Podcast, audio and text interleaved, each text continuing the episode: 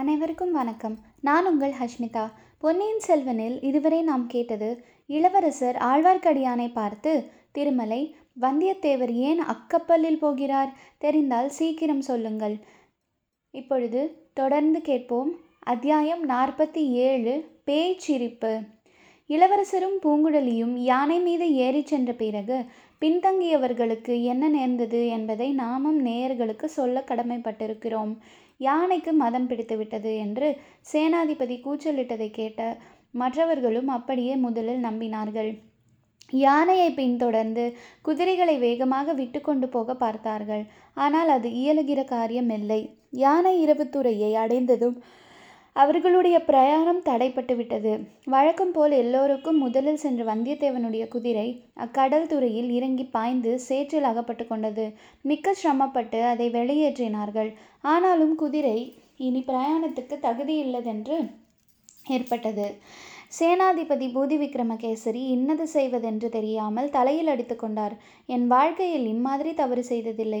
எல்லாரும் சும்மா நிற்கிறீர்களே, என்ன செய்யலாம்? இளவரசரை எப்படி காப்பாற்றலாம்? யாருக்காவது யோசனை தோன்றினால் சொல்லுங்கள் என்றார். அப்போது ஆழ்வார்க்கடியான் முன் வந்து, சேனாதிபதி, எனக்கொன்று தோன்றுகிறது, சொல்லட்டுமா என்றான். சொல்வதற்கு நல்ல வேளை பார்த்து கொண்டிருக்கிறாயா? சீக்கிரம் சொல் என்றார் சேனாதிபதி. இளவரசர் சென்ற யானைக்கு உண்மையில் மதம் பிடிக்கவில்லை. என்ன உளறுகிறாய்? பின்ன யாருக்கு மதம் பிடித்தது? உனக்கா? ஒருவருக்கும் மதம் பிடிக்கவில்லை. தாங்கள் வேண்டுமென்று பிரயாணத்தை தாமதப்படுத்துகிறீர்கள் என்ற சந்தேகம் இளவரசருக்கு உண்டாகிவிட்டது. அதனால் நம்மை விட்டு பிரிந்து போவதற்காக யானையை அப்படி தூண்டிவிட்டு வேகமாய் போய்விட்டார். யானையை பழைக்கும் வித்தையின் சகல ரகசியங்களும் அறிந்தவர் இளவரசர் என்பதுதான் நம் எல்லாருக்குமே தெரியுமே. அது இது உண்மையாயிருக்கும் என்று சேனாதிபதிக்கும் பட்டது. அவர் உள்ளம் நிம்மதி அடைந்தது. சரி, அப்படியே போயிருக்கட்டும். ஆனால் நாம் தொண்டைமான் ஆற்றின் முகத்வாரத்துக்கு போய் சேர வேண்டும் அல்லவா? அங்கே நடப்பது என்ன என்றாவது தெரிந்து கொள்ள வேண்டும் அல்லவா? போக வேண்டியதுதான். கடற்கரையின் ஓரமாக சென்று எங்கேயாவது படகு கிடைத்தால் அதில் ஏறி கொண்டு தான் கடந்தாக வேண்டும். அல்லது பார்த்திபேந்திர பல்லவரின் கப்பல் வரும் வரையில் காத்திருக்கலாம். வைஷ்ணவரே, நீர் பொல்லாதவர். இளவரசரிடம் இப்படி ஏதாவது சொல்லிவிட்டீர் போலிருக்கிறது. சேனாதிபதி, இந்த பிரயாணம் கிளம்பியதிலிருந்து நான் இளவரசருடன் பேசவே இல்லை. இதன் பிறகு அவர்கள் அந்த கடற்கரையின் ஓரமாக கிழக்கு நோக்கி சென்றார்கள். நேயர்கள் இலங்கை தீவின் வடபகுதியின் இயல்பு எத்தகையது என்று ஒருவாறு அறிந்திருக்கலாம். இலங்கையின் வடக்கு முனை பகுதிக்கு அந்நாளில் நாகத் தீபம் என்று பெயர் வழங்கியது. அந்த பகுதியையும் இலங்கையின் மற்ற ப பெரும் பகுதியையும் இருபுறத்திலிருக்கும் கடல் உட்புகுந்த பிறந்தது. ஒரு பு பகுதியிலிருந்து இன்னொரு பகுதிக்கு செல்லும்படியாக கடற்கரை மிக குறுகியிருந்த இடத்துக்கு யானை இரவு துறை என்று பெயர். சில சமயம் இத்துறையில் தண்ணீர் குறைவாயிருக்கும். அப்போது சுலபமாக இறங்கி கடந்து செல்லலாம். மற்ற சமயங்களில் அதை கடப்பது எளிதன்று. படகுகளிலே தான் கடக்க வேண்டும். யானை மந்தைகள் இந்த இடத்தில் கடலில் இறங்கி கடந்து செல்வது வழக்கமானபடியால் யானை இரவு என்று பெயர் வந்தது. முற்காலத்தில் இவ்விடத்தில் யானைகளை கப்பலில் ஏற்றி வெளிநாடுகளுக்கு அனுப்பியதாகவும் சொல்லப்படுகிறது. அந்த சமயத்தில் இலங்கை கடற்கரையோரமாக இருந்த படகுகள் எல்லாம் பெரும்பாலும் மாதோட்டத்துக்கும் திருகோணமலைக்கும் சென்றிருந்தன. என்றாலும் தப்பித்தவறி எங்கேயாவது ஒன்றிரண்டு பரடுகள் படகுகள் இருக்கலாம் என்று எண்ணி சேனாதிபதி முதலியவர்கள் பார்த்து கொண்டே சென்றார்கள். கடைசியாக மீன் பிடிக்கும் வலைஞனுடைய சிறிய படகொன்று சிக்கியது. அதில் படகோட்டி ஒருவனே இருந்தான். கேட்கிறவர் சோழ நாட்டு சேனாதிபதி என்று தெரிந்து கொண்டு சம்மதித்தான். படகில் ஏறி கடல் கால்வாயை கடந்தார்கள். ஆனால் பிறகு எப்படி தொண்டைமானாற்றின் முகத்வாரத்தை அடைவது? காட்டு வழியில் நடந்து போய் சேர்வது சுலபமன்று. அதிக நேரமும் ஆகும். ஆகையால் அதே படகை உபயோகப்படுத்தி கீழே கடற்கரையோரமாகவே சென்று தொண்டைமானாற்றின் சங்கமத்தை அடைவதென்று தீர்மானித்தார்கள். நள்ளிரவு வரையில் படகுக்காரன் கடலோரமாக படகு விட்டு கொண்டு சென்றான். அதற்கு பிறகு அவன் களைத்து விட்டான். மற்றவர்கள் உதவி செய்வதாக சொல்லியும் பயனில்லை. இனி அடிக்கடி திசை திரும்ப வேண்டும். மூளை முடுக்குகளிலும் கற்பாறைகளும் அதிகம். பாறையில் மோதினால் படகு உடைந்து சுக்குநூறாகிவிடும். இனி பொழுது விடுந்துதான் படகு செலுத்த முடியும் என்றான். சேனாதிபதி முதலியவர்களும் களைப்படைந்து போயிருந்தார்கள். ஆகையால் கரையில் இறங்கி தோப்பு ஒன்றில் படுத்தார்கள். வந்தியத்தேவனுக்கு இது ஒன்றும் பிடிக்கவில்லை. அவன் ஆழ்வார்க்கடியானோடு சண்டை பிடித்தான். எல்லாம் முன்னாலே வந்த வினை என்றான். என்னால் என்ன இப்போது வந்தது என்று ஆழ்வார்க்கடியான் கேட்டான். நீ ஒன்றையும் மனைவி மனம் விட்டு சொல்வதில்லை. கடம்பூரிலிருந்து நானும் பார்த்து கொண்டுதான் வருகிறேன். கொஞ்சம் சொல்வது போல் சொல்கிறாய், பாதி செய்தியை ரகசியமாய் வைத்துக்கொள்கிறாய்.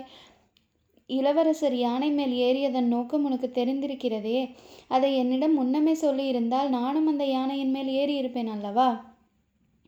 இவ்வளவு கஷ்டப்பட்டு தேடி பிடித்த இளவரசரை இப்போது கை நழுவி விட்டு விட்டோமே. பழையாறைக்கு போய் இளைய பிராட்டிக்கு என்ன சொல்வது என்றான் வந்தியத்தேவன். ஓலையை கொடுத்ததும் உன் கடமை தீர்ந்து விட்டது, இன்னும் என்ன என்றான் ஆழ்வார்க்கடியான். அதுதான், இல்லை, இளவரசரை இளைய பிராட்டியிடம் கொண்டு போய் சேர்த்த பிறகுதான் என்னுடைய கடமை தீர்ந்ததாகும். நீயே அதற்கு குறுக்கே நிற்பாய் போலிருக்கிறதே. இல்லை அப்பா, இல்லை, நான் குறுக்கே நிற்கவில்லை. நாளைக்கே நான் சேனாதிபதியிடம் விடை பெற்று கொண்டு என் வழியே போகிறேன். உன் காரியம் முடிந்துவிட்டது, இளவரசரை பிடித்து கொடுத்தாகிவிட்டது என்று போக பார்க்கிறாயாக்கும். உன் பேரில் எனக்கு எப்போதுமே கொஞ்சம் சந்தேகம் இருந்தது, இப்போது அது உறுதியாகிறது. இவ்விதம் அவர்கள் சிறிது நேரம் சண்டை பிடித்து கொண்டிருந்த பிறகு தூங்கி போனார்கள். நன்றாக களைத்திருந்தபடியால் அடித்து போட்டவர்களைப் போல் தூங்கினார்கள். பல பலவென்று பொழுது விடியும் சமயத்தில் படகு வலிக்கும் சத்தம் கேட்டு ஆழ்வார்க்கடியான் முதலில் விழித்து கொண்டான். அவன் எதிரே தோன்றிய காட்சி அவனை திடுக்கிடச் செய்தது. கடலில் கொஞ்ச தூர கப் தூரத்துக்கப்பால் பாய்மரம் விரிந்த மரக்கலம் ஒன்று நின்று கொண்டிருந்தது. அது பயணப்படுவதற்கு ஆயத்தமாக நின்றதாக நன்கு தெரிந்தது. அந்த மரக்கலத்தை நோக்கி கரையிலிருந்து ஒரு படகு போய் கொண்டிருந்தது. அதில் படகுக்காரனை தவிர மூன்று பேர் இருந்தார்கள். அந்த படகு முதல் நாள் மாலை தங்களை ஏற்றி வந்த படகுதான் என்று தெரிந்து கொள்ள ஆழ்வார்க்கடியானுக்கு அதிக நேரம் பிடிக்கவில்லை. அந்த மரக்கலம் எங்கிருந்து திடீரென்று கிளம்பிற்று என்பதையும் அவன் விரைவிலேயே ஊகித்து கொண்டான். அவர்கள் படுத்திருந்த இடத்துக்கு பக்கத்தில் கடல் பூமிக்குள் குடைந்து சென்றிருந்தது. மரங்கள் அந்த இடத்தை ஓரளவு மறைந்திருந்தன. அந்த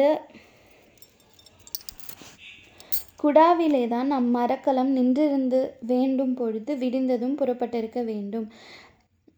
அந்த மரக்கலம் யாருடையது, எங்கிருந்து வந்தது, எங்கே போவது, படகு எதற்காக கப்பலை நோக்கி போகிறது, அதில் இருப்பவர்கள் யார், இவ்வளவு கேள்விகளும் ஆழ்வார்க்கடியானுடைய மனத்தில் மின்னலை போல் தோன்றி மறைந்தன.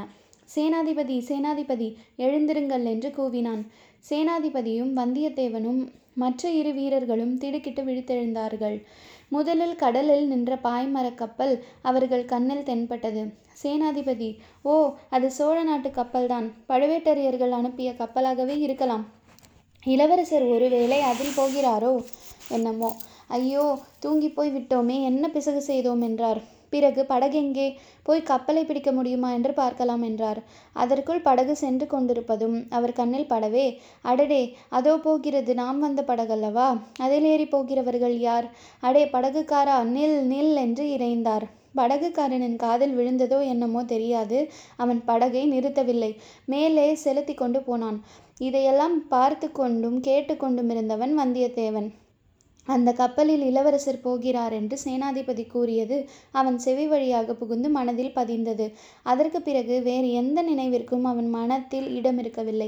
அவன் செய்ய வேண்டியது என்னவென்பதை பற்றித்தான் ஏதேனும் சந்தேகம் உண்டா? அவன் கால்களும் கட்டளையிட வேண்டிய அவசியம்தான் உண்டா? இல்லவே இல்லை. அடுத்த நிமிஷத்தில் அவன் கடலில் பாய்ந்து இறங்கினான். அலைகளை தள்ளிக்கொண்டு அதிக வேகமாக சென்றான்.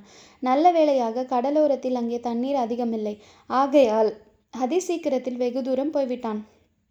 படகின் அருகிலும் சென்று விட்டான். தண்ணீரின் ஆழம் திடீரென்று அதிகமாகிவிட்டது. தத்தளிக்கும் நிலைமை ஏற்பட்டது. ஐயோ, நான் முழுகி சாகப் போகிறேன், என்னை காப்பாற்றுங்கள் என்று கத்தினான். படகில் யாரோ சிரிக்கும் சத்தம் கேட்டது. பிறகு சிலர் பேசும் குரல்கள் கேட்டன. படகு நின்றது.